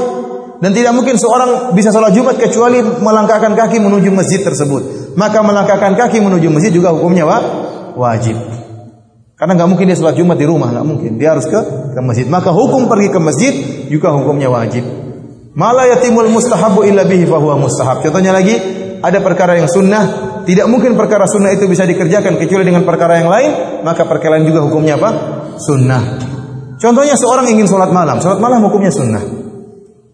Maka dia tidur segera, tidak bergadang, hukumnya sunnah. Kenapa dia ingin sholat malam? Dia beli jam waker misalnya, alarm, kemudian dia nyalakan alarm juga hukumnya sunnah. Kenapa? Karena tidak mungkin dia bisa bangun kecuali dengan sarana-sarana. Maka seluruh sarana yang buat dia bisa bangun malam, ini hukumnya juga sun sunnah.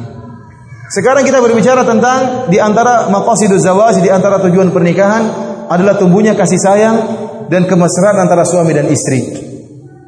Allah mengatakan wa ja'ala bainakum mawaddatan wa rahmah. Allah jadikan di antara kalian kasih sayang dan kemesraan. Maka segala perkara yang bisa mengantarkan suami istri menuju pada kemesraan dan kasih sayang, maka hukumnya disyariatkan apa pun itu. Hukumnya apa di? Syariatkan. Oleh karenanya kalau kita melihat bagaimana praktek Nabi Shallallahu Alaihi Wasallam luar biasa terhadap istri-istrinya. Ini sudah saya sampaikan kemarin tapi akan saya sampaikan lagi. Dan tidak saya tidak bosan-bosannya menyampaikan bagaimana mesranya Nabi terhadap istri-istrinya. Di antaranya Nabi Shallallahu Alaihi Wasallam untuk menemukan kemesraan terhadap istrinya. Beliau tatkala memanggil istrinya maka dengan panggilan-panggilan yang lembut, tidak sembarang panggilan. Rasulullah SAW perhatikan segala perkara. Bahkan panggilan pun beliau manggil dengan cara yang lembut. Beliau manggil Aisyah dengan Ya Aisyu. Dengan disingkat namanya. Rasulullah SAW tidak mengatakan Ya Aisyah itu. Tetapi Rasulullah SAW mengatakan Ya Aisyu. Dan dalam metode bahasa Arab. Penyingkatan nama seperti ini adalah untuk nama panggilan sayang. Ya, karena sebagaimana sering saya jelaskan bahwasanya orang-orang Arab pada asalnya tidak suka menyingkat nama. Mereka tidak suka menyingkat nama. Kalau mereka manggil nama, manggil secara lengkap. Abdurrahman dipanggil Abdurrahman, Abdullah dipanggil Abdullah, Abdul Basit dipanggil Abdul Basit. Anak kecil pun di sana kalau manggil nama temannya tidak pernah disingkat-singkat. Beda kalau kita, kita disingkat. Abdullah menjadi apa? Dul menjadi dung, menjadi bedul. Abdurrahman dipanggil Mang, dipanggil Man, dipanggil Dur. Abdul Basit keren-keren dipanggilnya Sid. Orang Arab tidak seperti itu. Orang Indonesia itu suka nama panjang-panjang tapi disingkat. Saya punya teman waktu SMP namanya empat nama buat dia sendiri. Tri, Raharjo, Topan, Nusantara. Panggilnya cuma Pan, selesai. Namanya panjang cuma waktu manggil malas, pelit untuk manggil banyak-banyak. Manggil cuma Pan, selesai. Tetapi orang-orang Arab mereka terkadang menyingkat nama dalam rangka untuk panggilan sayang. Oleh karenanya kalau orang namanya Abdullah masih kecil biasanya dipanggil Abudi, disingkat. Abdullah jadi apa? Abudi. Abdurrahman dipanggil Johman. Mereka ingin mengikat-ikat nama untuk menunjukkan kasih sayang. Demikian juga Nabi Shallallahu Alaihi Wasallam. Tatkala memanggil Aisyah dipanggilnya ya Aisyu, bukan ya Aisyatu. Ini menunjukkan uslub metode Nabi tatkala memanggil istrinya dengan panggilan sayang, bukan sembarang panggilan. Di antaranya Nabi Shallallahu Alaihi Wasallam memanggil istrinya dengan ya Humaira. Ya Humaira artinya apa? Wahai gadis yang sangat putih sehingga nampak rona-rona merah di pipinya. Kenapa? Karena Aisyah adalah seorang wanita yang sangat apa? Sangat putih. Saking putihnya sampai di pipinya ada warna-warna kemerah-merahan. Inilah kecantikan Aisyah dijadi bahan panggilan oleh Nabi Shallallahu Alaihi Wasallam. Nabi panggil ya Humaira subhanallah. Betapa istri sangat cinta kepada kita tatkala kita memanggil istri kita dengan panggilan sayang dengan suatu kelebihan yang dimiliki oleh istri kita. Oleh karenanya kalau istri antum memiliki kelebihan, kelebihan rambutnya kelebihan panjang, antum panggil wahai yang terurai panjang rambutnya. Kan indah seperti itu kalau antum panggil istri antum. Tapi antum tidak pernah begitu, antum panggilnya mbok, terus endut ya kadang singkatan dari gendut. Itu panggil-panggil dengan panggilan-panggilan yang tidak indah.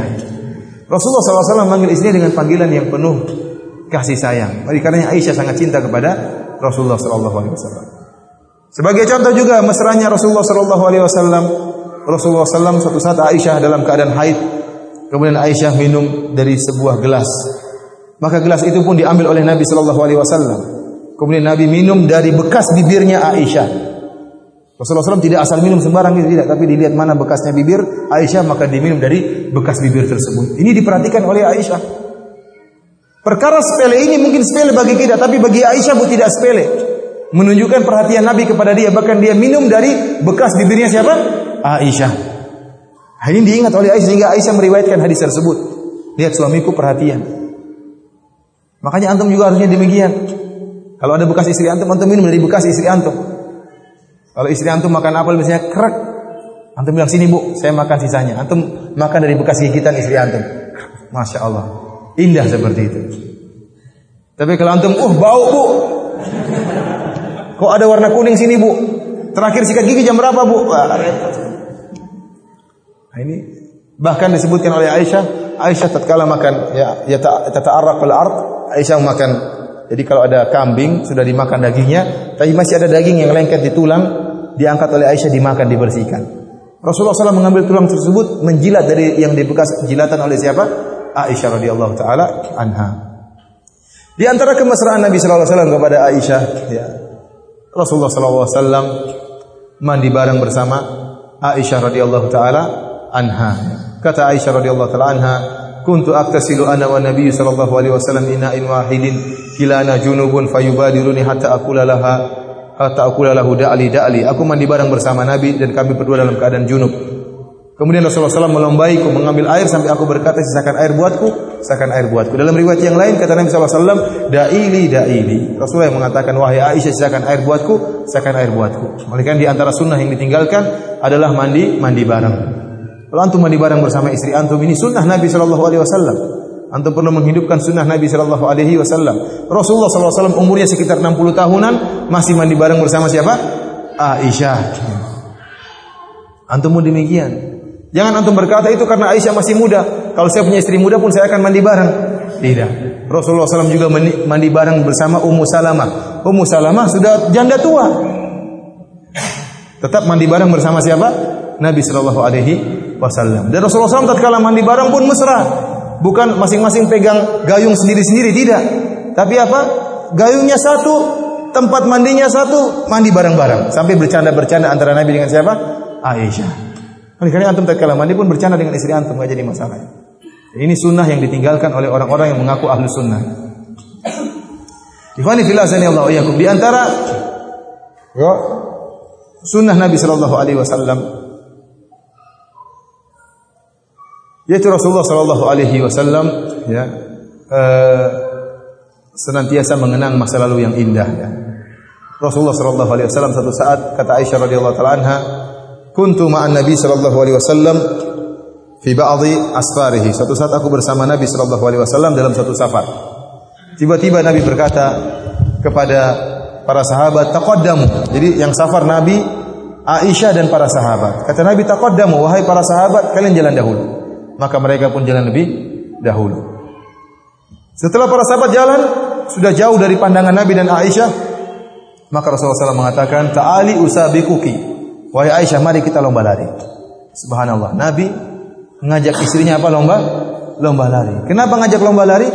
Bukan untuk tunjukkan kekuatan. Buat apa lomba lari menunjukkan kekuatan? Tapi untuk menunjukkan rasa cinta, bercanda. Maka larilah Aisyah dengan Nabi Shallallahu Alaihi Wasallam. Kata Aisyah, wa ana jariyatun la ahmilul laham walam abdun dan aku adalah seorang gadis kecil aku tidak gemuk sementara Nabi sudah umur 60-an begitu lomba lari yang menang siapa Aisyah karena apa kurus Rasulullah SAW kalah antum pun demikian harusnya ngajak istri lomba lari suatu saat ini kemesraan jangan ajak lomba makan sama istri lomba lari sama istri Nabi SAW lomba lari sama istri luar biasa Akhirnya Rasulullah SAW kalah lomba. Berlalulah hari, berlalulah bulan, berlalulah tahun. Rasulullah SAW nunggu kapan Aisyah gemuk baru, baru saya ngajak lomba lari lagi. Rasulullah SAW mau balas dendam. Ternyata benar setelah Aisyah gemuk, Itu tidak mungkin berbulan-bulan, mungkin bertahun-tahun. Sehingga Aisyah tidak kuat lagi, tidak kuat lagi lari. Setelah Aisyah gemuk, satu saat mereka bersafar lagi. Tatkala Aisyah sudah gemuk, Rasulullah SAW mengambil kesempatan. Rasulullah SAW mengatakan kepada para sahabat, "Taqaddamu, kalian jalan di luar." Fataqaddamu maka mereka pun jalan di luar. Begitu para sahabat sudah jauh, kata Nabi SAW, "Ta'ali usabrikuki, mari kita lomba lari lagi." Ternyata Aisyah sudah gemuk, kalah dia dari Rasulullah SAW. Rasulullah SAW mengatakan, "Hadihi bitil kasabqah." Ini untuk bayaran terhadap kekalahanku yang dahulu. Subhanallah. Rasulullah ingat masa lalu yang indah. Lomba lari itu indah. Antum kalau lomba lari sama istri antum, antum tidak akan lupakan pernah lomba lari dengan istri antum. Coba saja kalau nggak percaya. Antum tidak akan lupakan pernah lomba lari sama istri istri antum. Apalagi kalau istrinya dua lomba lari sama si A sama si B, tidak lupa lagi.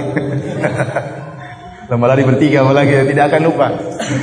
Ikhwan fillah Allah yakum. Ini Nabi SAW tidak melupakan kenangan-kenangan yang indah. Dia pernah lomba lari sama istrinya diingat bahkan Rasulullah SAW mengambil kesempatan kapan datang kesempatan baru untuk mengalahkan Aisyah dalam lomba lari tersebut. Oleh karenanya kita para suami terus terang saja sulit mengenang nostalgia-nostalgia yang indah. Sering kita lupa, kita ini sibuk. Sibuk mikirin cari duit, sibuk mikirin utang, sibuk mikirin cari istri baru. Terlalu banyak kesibukan yang yang apa namanya berkumpul di otak kita. Sehingga terkadang istri kita bilang suamiku ingatkah kita waktu kita di Sumbawa, waktu di pinggir pantai, kita lupa. Kapan itu? Emang kamu pergi ngajak saya kadang lupa kan? Itu lupa selama istri kita lagi pengen nostalgia kita, kita lupa. Ini sering seperti itu. Ingat nggak kamu waktu di sini di sini? Saya saja sering lupa. Istri saya bilang, kamu masih ingat nggak waktu di sini sini, waktu dulu di sini? Aduh, kapan ya? Saya nggak ingat. Saya mau ikut nyambung, tapi kalau ikut nyambung nanti keliru kan repot. Pura-pura, oh iya iya, terus gimana? Eh, repot ini. Mending dari awal saya bilang saya lupa. Ingat yang ingat-ingat aja. Tapi istri, bagi wanita itu perkara yang indah. Dia tidak akan lupa perkara tersebut. Oleh karena tatkala antum ngobrol sama istri antum mengenang masalah yang indah ini sangat luar biasa. Dan Nabi tidak melupakan perkara-perkara yang indah. Kemudian di antara romantisnya Nabi Shallallahu Alaihi Wasallam disebut dalam hadis Tatkala Sofia ingin naik di onta di atas onta maka Rasulullah SAW pun menegakkan kakinya sehingga pahanya diinjak oleh siapa? Sofia untuk naik di atas onta. Ini dilihat oleh para sahabat. Tawaduknya Nabi terhadap istrinya. Diletakkan dia tidak suruh Aisyah naik, uh, Sofia naik di atas uh, tangga yang ada di pelana untuk naik sendiri tidak. Rasulullah SAW menegakkan apa? Kakinya agar pahanya diinjak oleh Sofia untuk naik di atas onta. Antum demikian sama istri lemah lembut. Kalau masuk ke mobil bukakan pintunya silakan Bu, silakan sayangku ya. Kalau naik taksi pun demikian, antum bukakan pintu buat istri, antum tutupkan, lalu antum naik. Ini namanya kasih sayang. Bukan antum datang, bu, bu lewat sana, bu, lewat sana. Sini, sini sempit, lewat sana, bu, lewat sana, lewat sana. Malah istri bagaimana perasaannya? Suami saya suruh lewat, lewat sana, lewat sana. Tidak dibukakan malah suruh lewat sana menjauh. Nah, seperti itu. Lihat Nabi SAW masalah sepele ini di, diperhatikan. Contohnya juga, ya Aisyah radhiyallahu taala pernah pamer kasih sayang Nabi kepada dia. Sebagaimana disebut dalam hadis tatkala di hari Id, maka orang-orang Habasyah sedang bermain perang-perangan di Masjid Nabawi. Maka Rasulullah SAW mengatakan, wahai Aisyah, ayah nonton mereka. Rasulullah mengajak Aisyah untuk nonton. Maka Aisyah pun berdiri menonton acara permainan tersebut. Aisyah pun meletakkan dagunya di pundak Nabi dan meletakkan pipinya di pipi Nabi Shallallahu Alaihi Wasallam. Nonton lama. Kemudian kata Nabi Shallallahu Alaihi Wasallam, hasbuki. Sudah cukup wahai Aisyah. Kata Aisyah belum. Rasulullah sabar, nonton terus. Rasulullah mengatakan lagi, hasbuki sudah cukup. Kata Aisyah belum. Nonton lagi Aisyah. Kemudian kata Rasulullah, hasbuki sudah cukup. Kata Aisyah sudah cukup. Akhirnya Aisyah pun turun. Aisyah mengatakan, saya tidak ada minat untuk nonton orang-orang Habasyah, orang-orang Ethiopia yang sedang main lomba perang-perangan. Tetapi agar orang-orang tahu kedudukan saya di sisi Nabi Shallallahu Alaihi Wasallam. Jadi Aisyah lama-lama berdiri itu di di jendela Nabi agar dilihat oleh banyak orang bahwasanya Aisyah dekat dengan siapa? Dengan Nabi Shallallahu Alaihi Wasallam. Jadi Aisyah ingin pamer agar orang-orang tahu bahwasanya Nabi cinta kepada dia. Buktinya dia nempel di pipi Nabi dalam waktu yang lama. Oleh karena terkadang istri antum ingin pamer, ya kecintaan antum kepada teman-temannya. Antum lagi jalan sama di depan teman-teman istri antum, tiba-tiba istri antum gandeng tangan antum. Biarin saja kalau lagi gandeng tangan antum. Dia lagi pingin pamer. Antum jangan lepaskan. Bu, bu, bu, antum antum pegang saja. Ini kan juga gratis, tidak bayar. Kalau cuma begini tidak bayar. Ya, kalau minta bukti cinta, kamu cinta sama saya enggak? Belikan dong saya emas. Waduh, ini repot kalau begini. Saya sudah cinta sama kamu, buktinya anak keempat itu apa enggak cinta? kamu udah punya anak berapa? Itu bukti cinta anak. Dia kadang minta bukti dengan emas, minta bukti dengan apa, dibelikan HP baru lah, dibelikan anu baru lah. Antum harus pandai-pandai apa? Mengelak. Tapi kalau cuma pingin dipegang tangan nggak jadi masalah, nggak bayar gratis sudah jalan aja. Rasulullah SAW tatkala ditanya, "Man ahabun nasi ilaika ya Rasulullah?" Siapa yang paling kau cintai? Kata Nabi SAW, "Aisyah." Siapa? Aisyah. Rasulullah SAW terang-terangan di depan para sahabat bahwasanya Aisyah adalah dia istri yang paling beliau cintai. Ikhwani fillah Allah iyyakum. Oleh karenanya pergaulan yang baik adalah sangat dituntut dari seorang suami kepada istri. Dan tatkala antum berbuat baik kepada istri antum, ingatlah antum dapat pahala. Dan ingat sabda Nabi SAW, khairukum khairukum li ahli. Sebaik-baik kalian di sisi Allah adalah yang terbaik bagi istrinya. Kalau antum bisa baik sama istri, ngalah terhadap istri terutama dalam urusan masalah pengaturan rumah, masalah apa dapur itu sudah ngalah saja sama istri. Maka antum akan menjadi orang terbaik di sisi Allah Subhanahu wa taala. Oleh karenanya Abu Hamid Al-Ghazali dalam kitabnya Ihya Ihya Ulumuddin dia mengatakan apa? Bukanlah akhlak mulia seorang suami kepada istri jika dia tidak berbuat tidak mendolimi istri. Itu bukan akhlak yang terbaik. Tapi akhlak yang terbaik bukan cuma dia tidak mendolimi istri, tapi tatkala istri berbuat kesalahan, dia bersabar. Inilah akhlak yang terbaik. Dia bisa bersabar dari kesalahan-kesalahan seorang seorang istri. Oleh Nabi sallallahu alaihi wasallam, ya beliau adalah seorang dai, beliau adalah seorang mufti, beliau sedang senantiasa berjihad, tetapi hak-hak istrinya tidak pernah dia lalaikan. Agama ini ada porsinya. Istri punya porsi, keluarga punya hak, Allah punya hak, jasad kita punya hak. Oleh karenanya tatkala Salman Al-Farisi mengunjungi Abu Dhar, Abu Darda mengunjungi Abu Darda. Ternyata Abu Darda lagi keluar, maka kata istri Abu Darda, Ummu Darda mengatakan, "Akhuka laisa hajatun ila dunia. Saudaramu Abu Darda tidak butuh dengan dunia. Maka begitu Abu Darda pulang karena disibuk ibadah Abu Darda. Begitu sampai di rumah dalam Sahih Bukhari ada di sini. Maka Salman dihidangkan makanan. Kemudian tatkala dihidangkan makanan, Salman Al-Farisi disuruh makan, Salman Al-Farisi mengatakan tidak, kamu juga makan sama saya. Kata Abu Darda, saya lagi puasa. Kata Salman, buka puasamu kita makan bareng. Kalau enggak kita enggak makan. Akhirnya Abu Darda terpaksa buka puasa. Kenapa makan bersama Salman? Kemudian Salman Al-Farisi tidur di rumahnya Abu Darda. Baru sepertiga malam pertama Abu Darda bangun ingin sholat malam. Kata Abu Darda, tidur dulu, belum waktunya. Seperti sepertiga malam kedua bangun lagi ingin sholat malam. Kata Abu Darda, belum tidur, tunggu, belum waktunya. Tatkala sepertiga malam terakhir baru mereka sholat bareng-bareng. Kemudian Abu Salman menasihati Abu Darda. Salman mengatakan, Inna li rabbika alaika haqqan. Allah punya hak.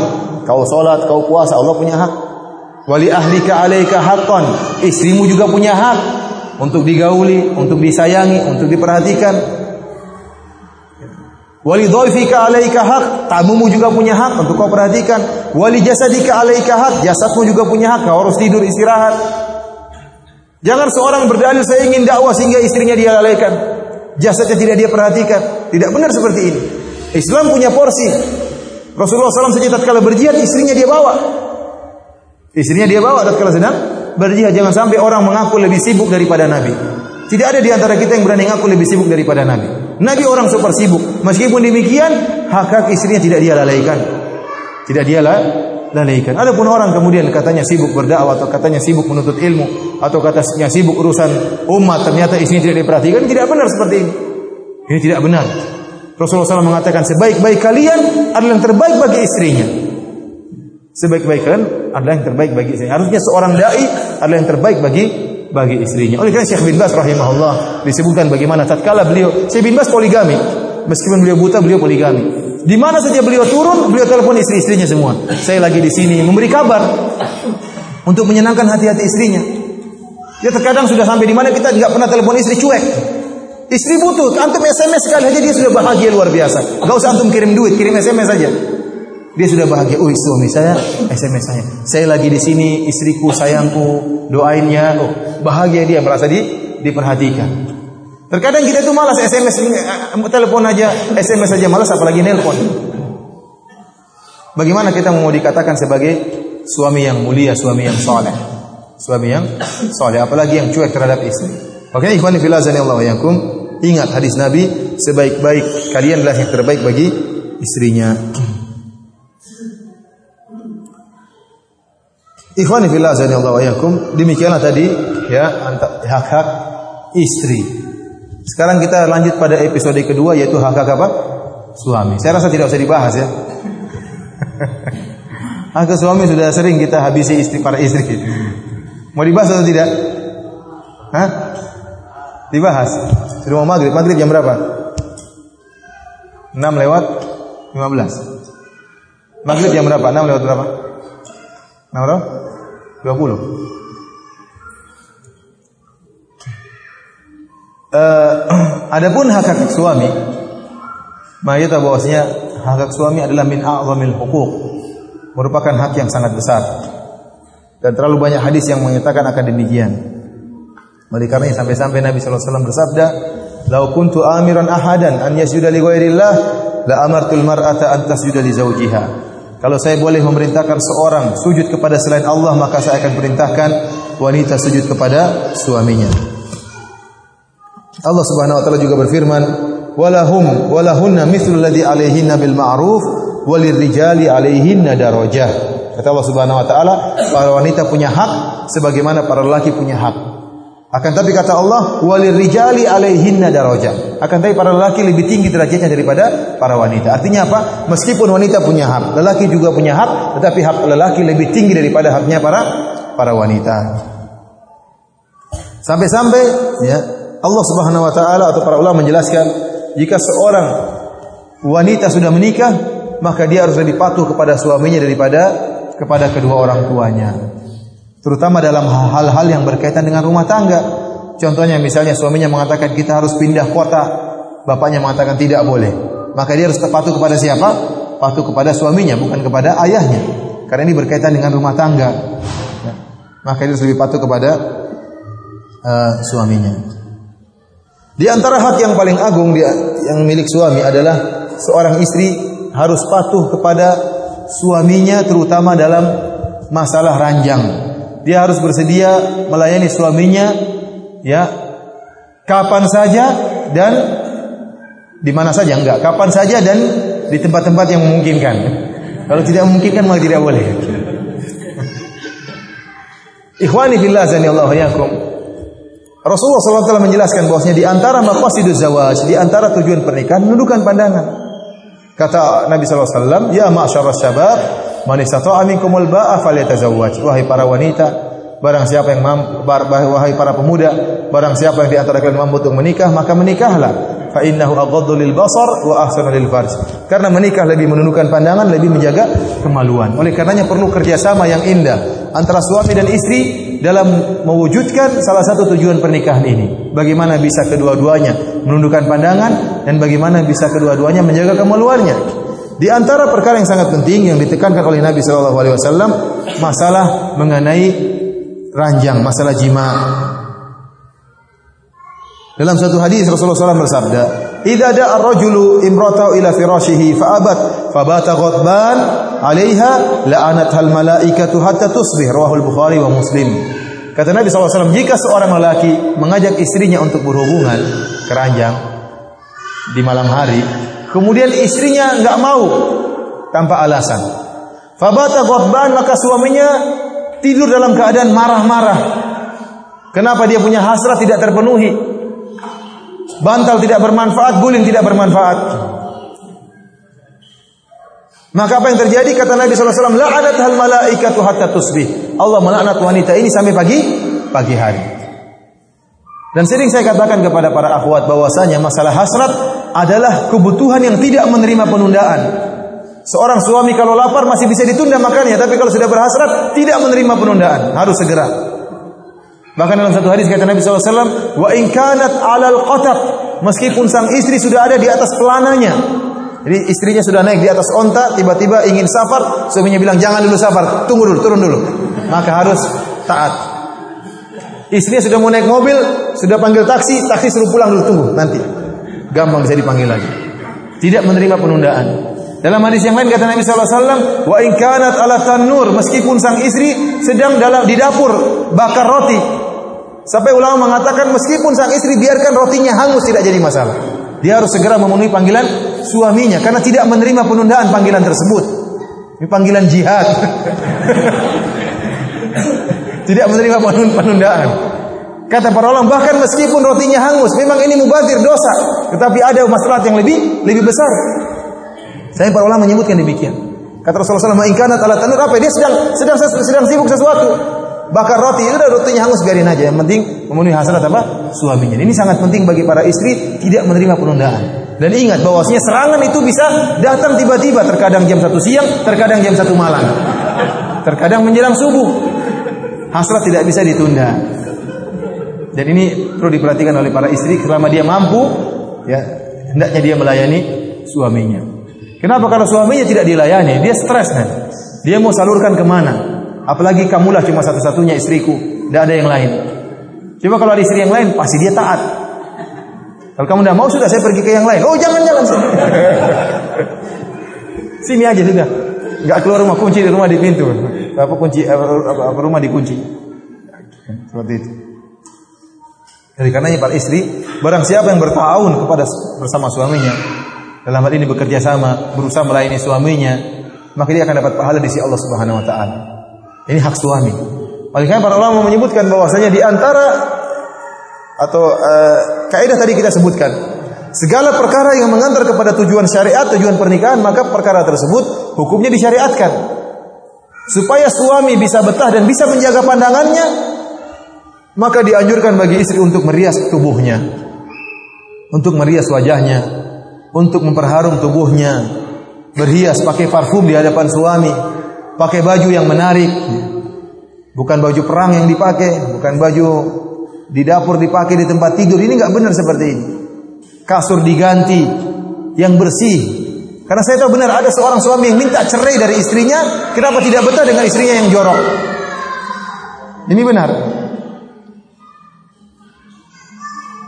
Demikian juga bukan berarti saya suruh istri yang bersih suaminya juga jorok, enggak. Suami juga harus bersih-bersihan. Ini kita bicara sekarang penyerangan tertuju kepada para istri. Kalau para laki juga harus tentunya harus yang rapi, yang menyenangkan. Sebagaimana dia harus menundukkan pandangannya harus dia tundukkan, dia juga harus berusaha menundukkan pandangan istrinya, memuaskan istrinya. Tapi intinya para istri kalau dia berhias, ya, saya sering sampaikan bahwasanya ibadah bukan cuma baca Quran, ibadah bukan cuma puasa, bukan salat malam, merapikan diri, ya, memakai parfum, sikat gigi sebelum ketemu suami. Ini juga ibadah di sisi Allah. Kenapa? Karena menundukkan pandangan seorang suami. Istrinya gemuk kemudian ikut program diet juga pahala. Dapat pahala di sisi Allah Subhanahu wa taala. Dia adalah meninggalkan makanan demi untuk suaminya, menyenangkan suaminya dapat pahala di sisi Allah Subhanahu wa taala.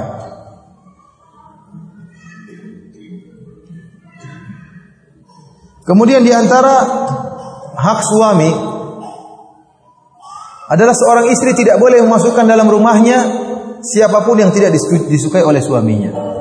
Contohnya suaminya jengkel sama Ummu Fulana. Istrinya punya teman sahabat namanya Ummu Fulana.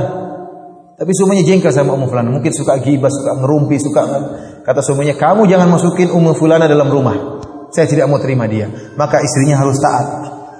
Harus taat.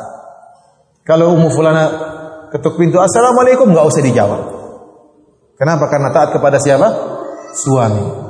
Ya. Dalam hal ini adalah hak suami.